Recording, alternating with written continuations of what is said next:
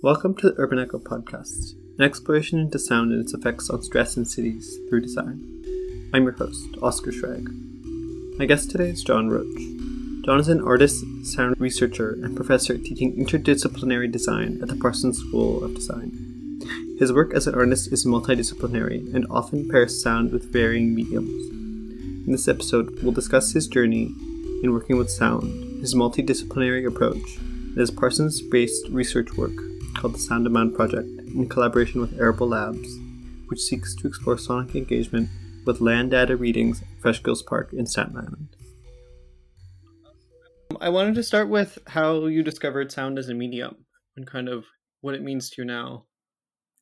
Well, I you know, I think in terms of how I discovered sound, as an artist, it really came out of the fact that when I was at Hunter College, so I went to undergrad as a painter and an English major.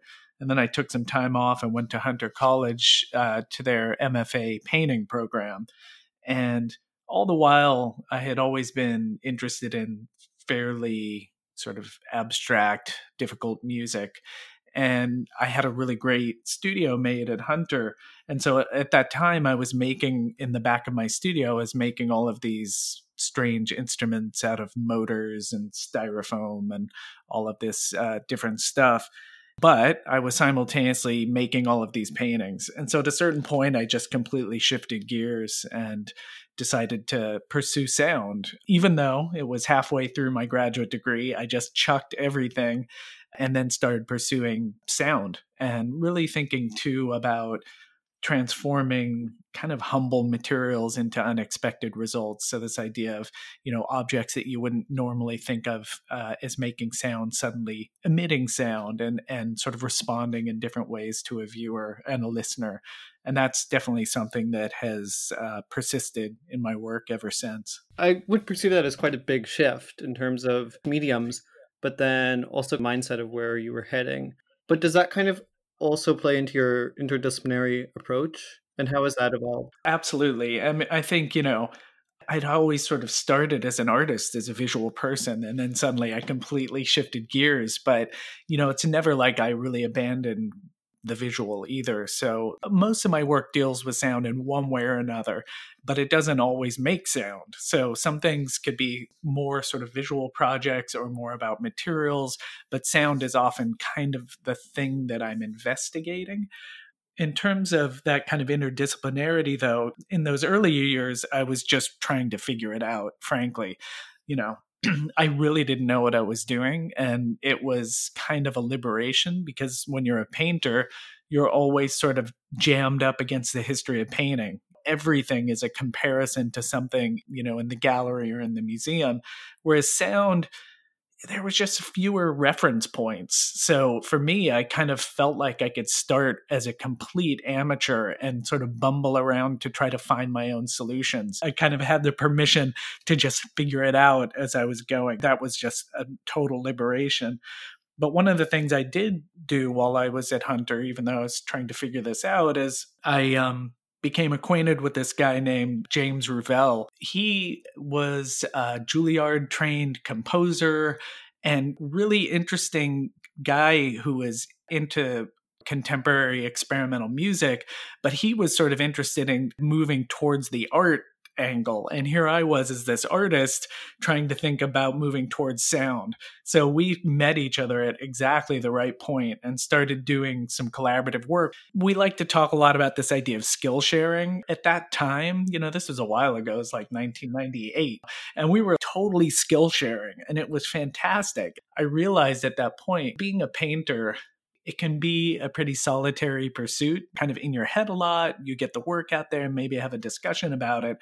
So I hadn't had a lot of experience with collaboration. And that really totally opened up my world. Like being with James, it, it, just started something at that moment. I've been collaborating ever since. And part of what was exciting to me was just this idea of letting someone else's viewpoint and their expertise into the formation of a work. And it ends up driving it in places that I wouldn't have preconceived. And what did that early experimentation look like for you, or sound like, I guess? I mean, that early experimentation with James, we were One of the early projects we did was this. Uh, we wanted to use little radio transmitters and objects, and we wanted to make these objects that we would then leave. And keep in mind, this was pre 9 11, right? So we wanted to make these objects and leave them in public places and then record as someone took them and walked away with them. You know, sort of this idea of recording an environment through someone else's action. Well, what we found out is first of all, the objects were weird. Maybe if they looked like a briefcase or something, maybe people would have taken them. But we were making these totally crazy objects and people were not quick to take them. So that was one of the things we learned really quickly. But I think we were both interested in this idea of harvesting the sound around us and using it in different ways. And you said the objects were kind of weird. Can you describe one of them or Well, one of them was a really old plastic container for a server or a hard drive or something but quite big you know because this is a little early so the the drives and stuff were bigger then. So it was this thing and it was spray painted bright red and then it had this i think it was an empire state building? No actually interestingly enough the 9-11 reference has has a connection here. The top of it actually had a snow globe with the twin towers in it glued to the top it was a very peculiar object but we thought it looked cool and we thought god someone's going to want to take this but apparently it was too peculiar i think for someone to want to take home with them and people just kind of didn't know what to do with them. They kind of walked around it. And, you know, there was one point where someone almost took it. I don't think we ever got anybody to take it. So it was purely theoretical in the end. I don't know. I wish I could see that. So, one of the projects I was interested in of yours was the Silicate Soundscape and the Frozen Words, the use of glass in both of those. And I was curious how that began, but also what challenges there were in that project. We always think of sound as this kind of ephemeral, difficult to grab onto slippery kind of sensation. I've always been just as as a maker as well as a sound maker interested in materiality and this glass was a really interesting uh, example. So the silicate soundscapes actually was sort of along the way of a, a series of projects that dealt with glass. And that really started initially because i was invited to be an artist in residence at a place called Pilchuck Glass School, which is north of Seattle, and it is uh, you know sort of legendary, well regarded hotspot for glass artists and glass craftspeople and makers, where it's in the woods in Washington State, and it's this incredible place where people from all around the world come together and there are faculty there who lead these incredible classes, and students come from all over the place to learn different skills or experiment with glass as a medium. They also have a an artist in residence project where they bring two artists in at a time. And really the desire is that glass is been used for all kinds of things in the art world, but it does have obvious sort of craft connotations. And I think what they always wanted to do at Pilchuck was ensure that there was still a link, even though there was a lot of incredible, deep, and respected sort of craft technique happening, that they wanted also to be sure that that medium still connected out to sort of conversations that were going on in the contemporary art world. So they would bring people in, and oftentimes artists who had no formal or prior work with glass at all, of which I was one. I had never been to a glass studio. I'd never seen, other than maybe some YouTube videos, I'd never seen people blowing glass. And because they were keen to have people come in and explore it from a different angle. I mean, I always sort of position it like asking all the wrong questions, like going in, trying to do things that shouldn't be able to be done. Because the one thing I found out about glass artists is that they are incredible problem solvers. And there is really nothing they want more than to be presented with a problem that's difficult because they'll want to try to figure it out. So that was really my beginning of working with glass all kinds of things that I was interested in doing there. And part of what I'd started with was again this idea of materiality in glass and this idea of glass as a really peculiar kind of material, right? Something that you uh, deform with heat and then it turns into a liquid and then it fuses back into a solid and you can keep manipulating it. And there was something always kind of magical and alchemical about that process that really appealed to me. So a lot of my initial ideas were this idea of thinking about this sort of language of scientific experimentation and this idea of transformation. So I was making these sort of scientific kind of objects and running these crazy experiments using dry ice and heat and glass and stuff. But one of the things that I did while I was there, because obviously I'm interested in sound, there was one of the TAs for one of the classes was a, a drummer in this sludgy metal band called Coffin. And this guy, Ben Portnoy, was a really great drummer. And so I figured, oh, well, this is a great opportunity. I'll do a collaboration with a percussionist. That sounds like why not? So I worked on a project with him where I had the glass blowers, these folks called gaffers, right? And the gaffers are basically these glass artists who can pretty much make anything. And this was a brother and sister team named Dan and Ray Friday. I asked them, make me a whole bunch of objects that can just get broken. So I wanted them, you know, to make things that just blow these big bubbles, with, really with the intention of destroying them. Then we brought all of these objects up into the woods because there was this incredible patch of woods above the school. And then I asked students to make glass horns so that they would then have sort of a musical instrument of their own. I set up a whole a sound installation with these little motorized objects and stuff. But when people came up the hill, what they found was this guy, Ben, sort of with all of these objects, which he then pr- proceeded to play. So he played these objects and then just totally reduced them to dust. Just through the act of playing them, brought them down to nothing really. And then everybody entered in with these horns, and it was a bacchanalian paganistic, ritualistic sounding experience. So th- this was this kind of one off thing I sort of designed while I was there.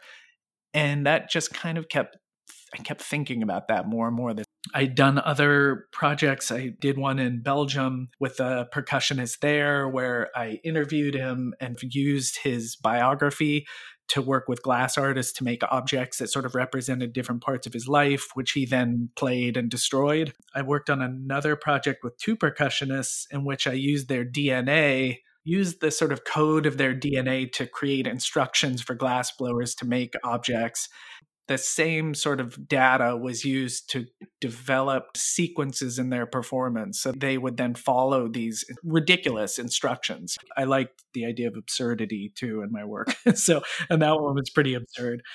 That experience just sounds quite magical. And I think the evolution you're describing uh, from that is quite beautiful. I was wondering if getting into glasses medium was a pivot in how you collaborated or if it was just more of an evolution from your earlier collaborations. I think it was definitely it sort of expanded. I was sort of thinking of the glass as this pivot, right? Everything started revolving around in the same way that I think of sound, like sound is this kind of subject for me and and the way that I would treat it would just depend on the kind of subject or eh, the other kind of topic that I wanted to talk about, or the other kind of the sort of lens was. It sort of provided an entry point. The glass sort of provided a different entry point. So it was almost like sound and glass were two things that I could now respond to coming together.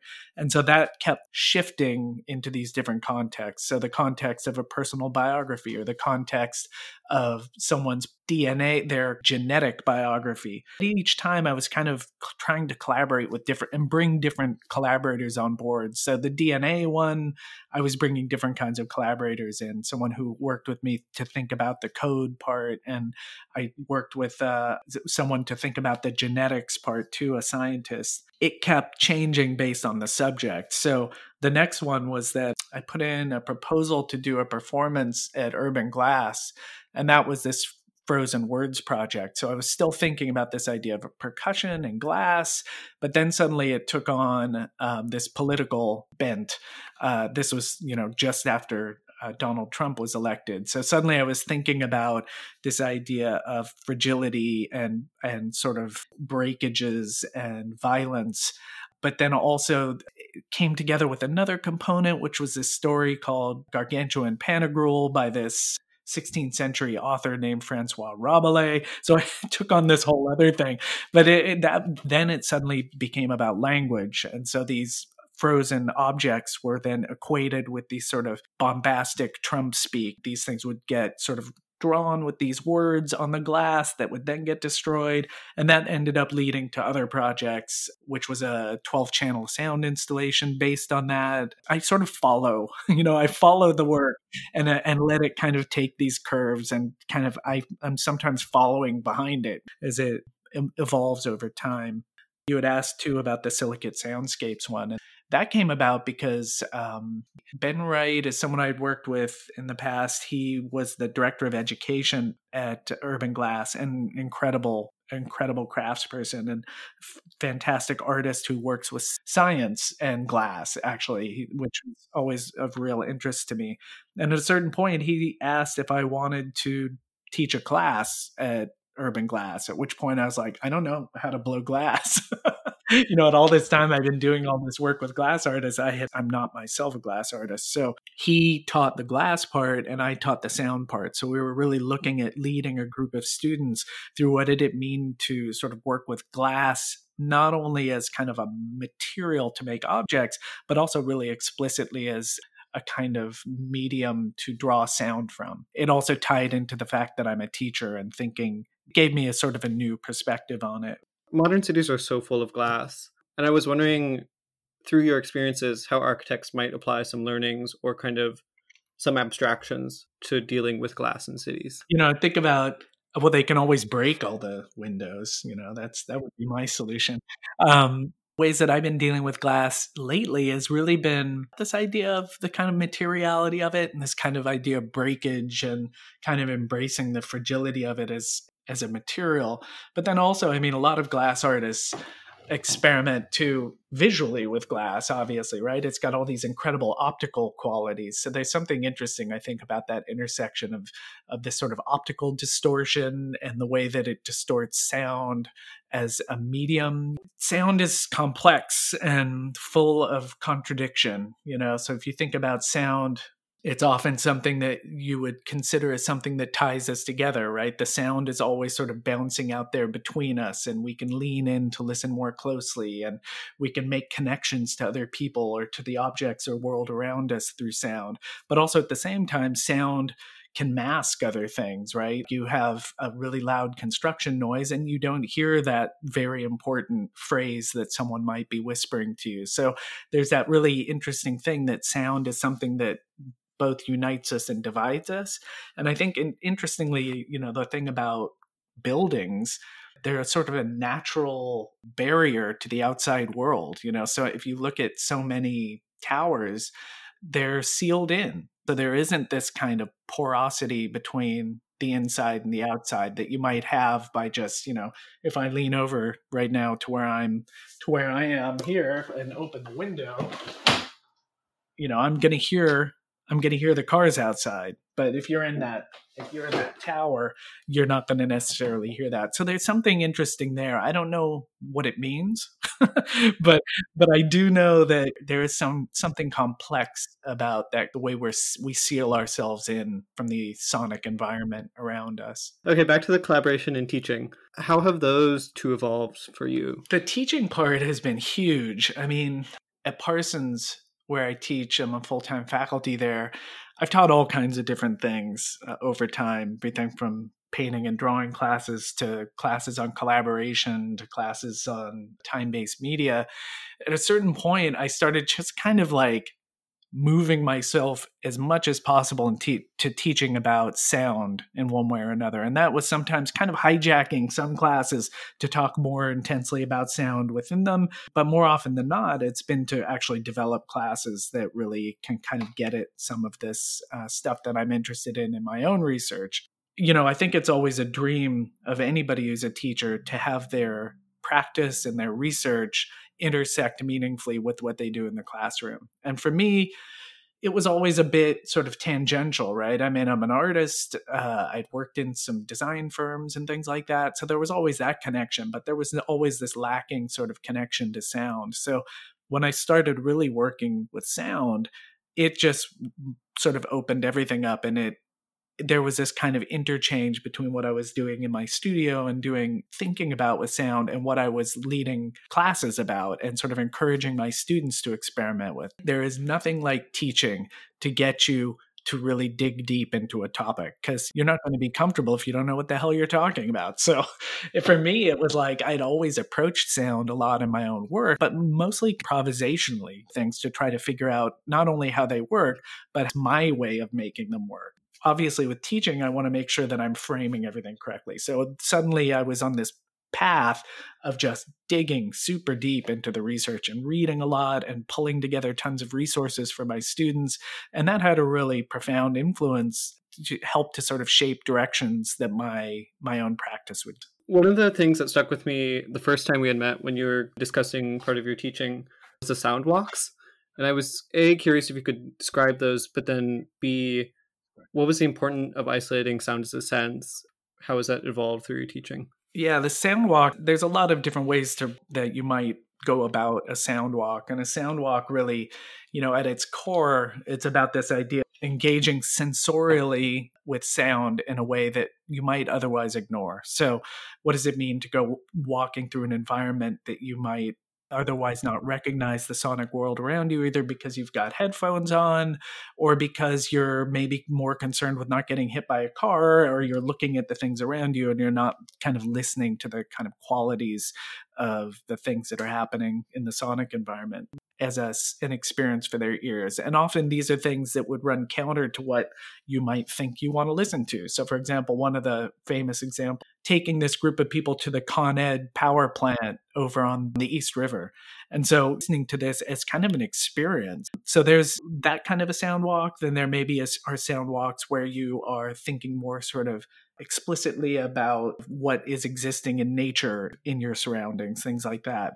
You know, how do you remain focused? Like one thing that's really difficult for us as listeners is just remembering to listen. I mean, try to spend a half an hour listening intensely. You know, in about three minutes, you're distracted by something or you're distracted by one sound and so you're not thinking of the 50 other sounds and this is just the way our attention works we're constantly filtering i went on a sound walk it was along the waterfront. It was in Dumbo in Brooklyn. And the the folks who were leading the sound walk said like at any time you find yourself getting distracted, not listening intently, just listen to your own footsteps.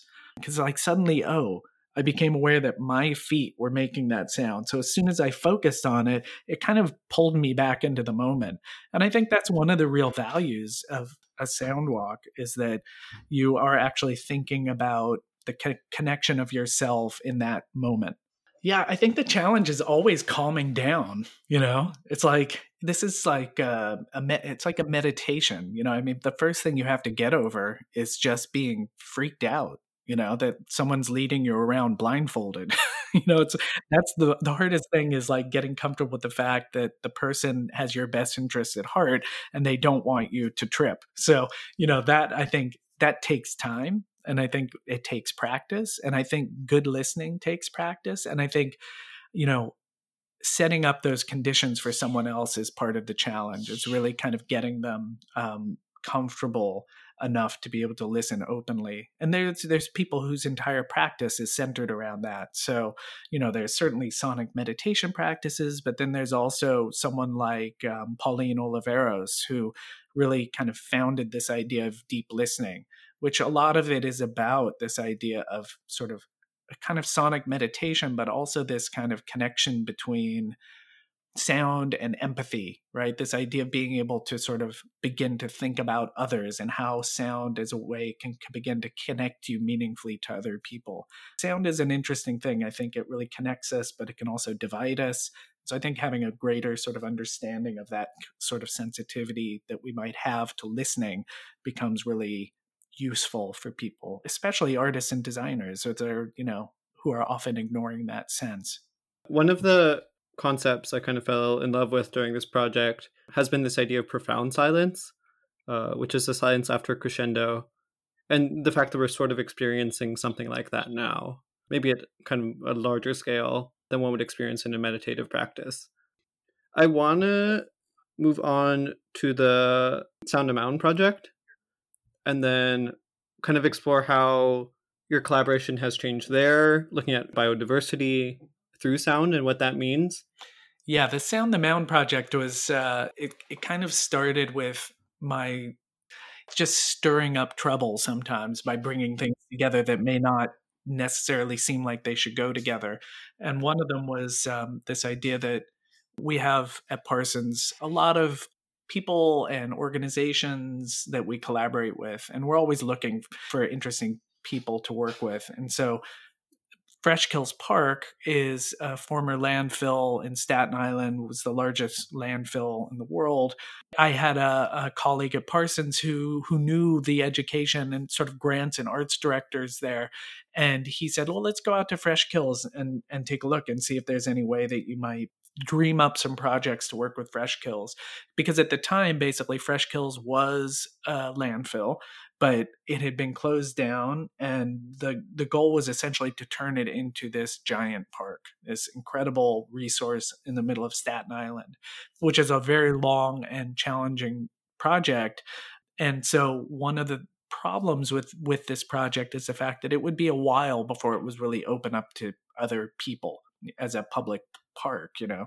So one of the things that we're mm-hmm. interested in is how could they begin to collaborate with others artists designers other organizations if at, to the very least sort of connecting people to the understanding that this was going on right? That it would be a park that this would be an incredible resource but also enable this sort of ability for the public to see this transformation, what had happened. And it's a model, you know, uh, this idea of sort of reclaiming these sort of blights to become these new ecological havens for migrating birds, for example. In terms of what we did was I went out there and this was an incredible place. You get out there and it's like the soundscape is completely different. It's very quiet. You have this incredible view of the city. You're on these rolling hills, and it was wild to be there. So I thought, okay, this is really great. And then somewhere around the same time, I was in, introduced to a guy named Adam Wolf who started this company called Arable Labs. And Arable Labs creates this remote sensing technology. And he is someone who is a biologist, uh, but really interested in technology. He was interested in agriculture, this idea that in a time of climate change, that farmers need to understand more quickly and more accurately what the weather means in relation to their crops, for example. As sort of timelines change and as climates change, the way that we treat our crops changes as well.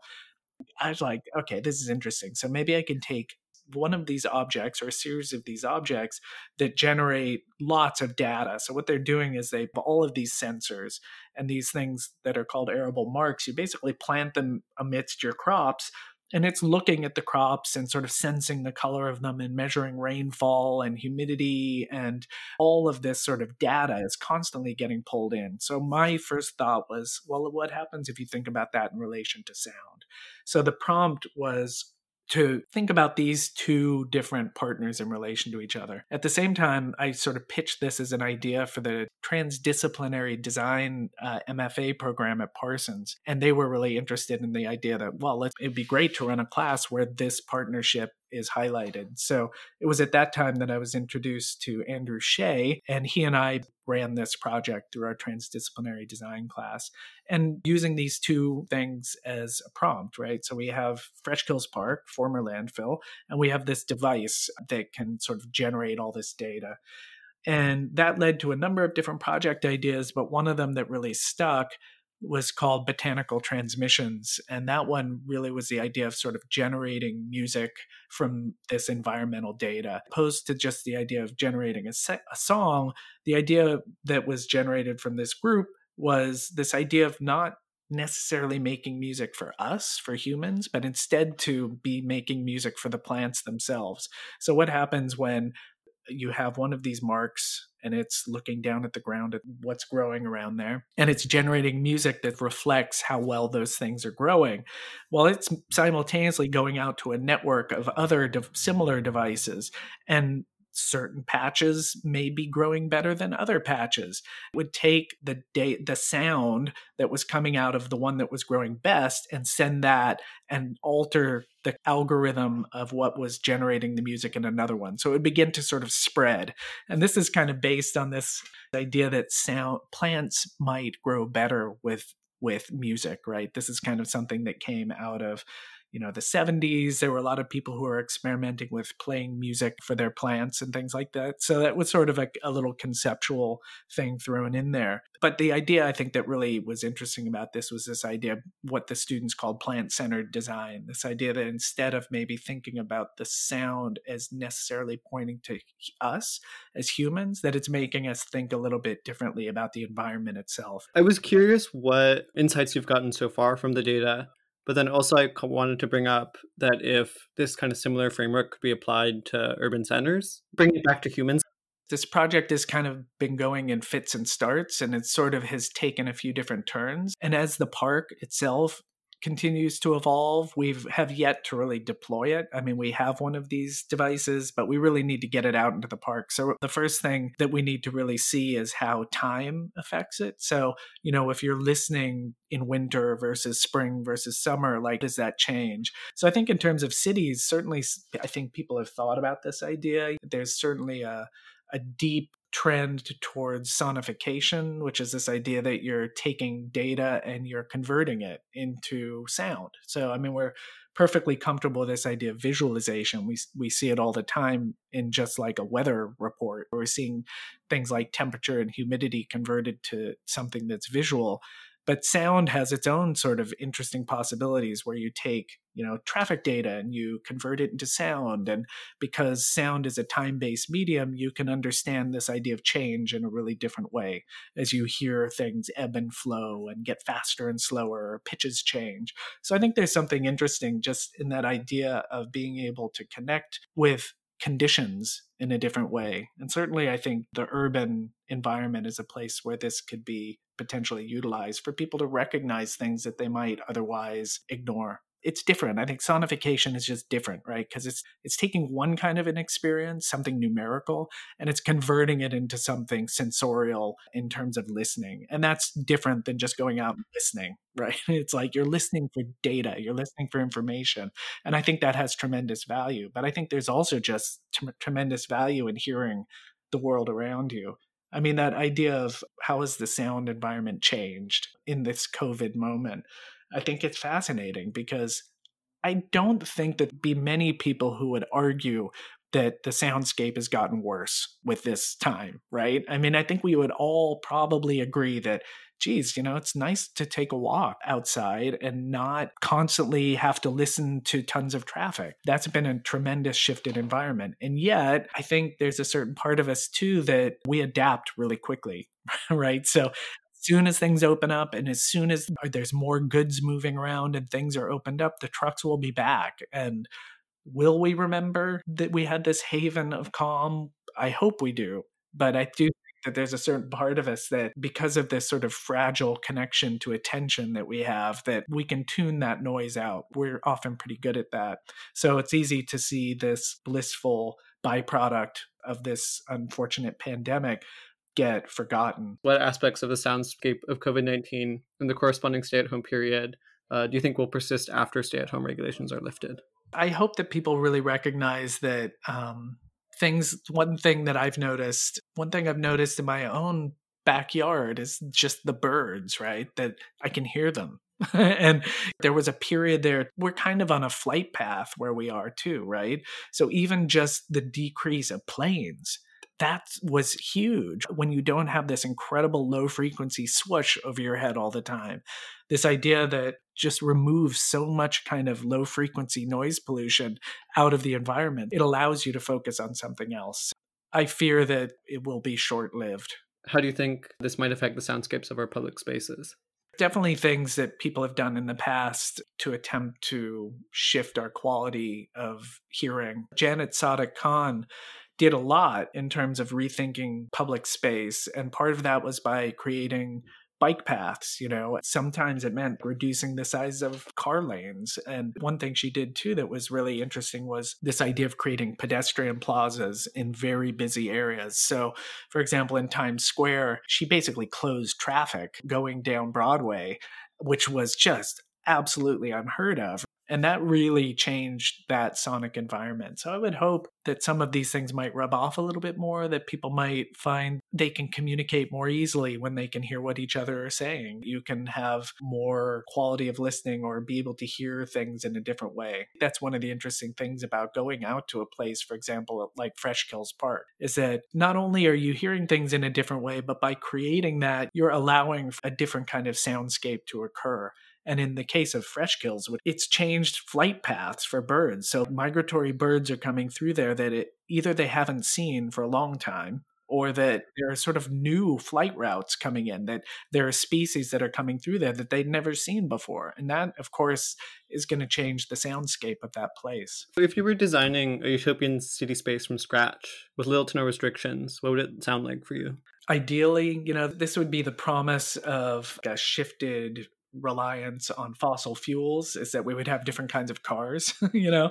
I mean i think that's where so much of the sort of sound of a city comes from is this kind of low frequency low frequency sound from cars. And part of that is just trucks and engines but i guess also another part of that is the street. So tires on the street pr- produce a certain kind of frequency and that really just creates this incredibly thick blanket of sound. So you know maybe different kinds of streets uh, that we can actually sort of enjoy the quality of the sound around us in a different way. Are there aspects of your own soundscape that you notice more now something that I think I've noticed is that when I'm sitting here at my desk where I'm sitting now, it's by our street, which tends to be pretty quiet, but there are big cars and trucks that come through sometimes, and they've just been less frequent. So I'm actually noticing the trucks, which I guess is not a good thing, but it's definitely something I have noticed that just by being this sort of anomaly, it suddenly has a certain amount of presence. What type of sounds are you most drawn to in cities, and why are these so important? I tend to be drawn to like weird combinations of sounds. Like I love nothing more than going down the street and hearing the drone of an air conditioner that's harmonizing with a faulty tailpipe on a car and a bird. So I'm I'm always listening for these things. Well, the drone is something particular to the post-industrial revolution. You know, the industrial revolution brought about this idea of these sort of mechanical drones. They tend to pollute our environment. I have to admit that I tendency to really seek them out and I like to go out and record them. So, you know, there is something there that I, I kind of really like about that. Thank you so much, John. My pleasure. Thank you for listening to the Urban Echo podcast. I'm your host, Oscar Schrag. I'd like to thank our guest today, John Roach. Thank you to Rose Pember and Shane Carter for advising on the project. Our intro music is composed by Dan Yap. Remember to subscribe. Our podcast can be found on Stitcher, Spotify, and Apple Podcasts. Thank you.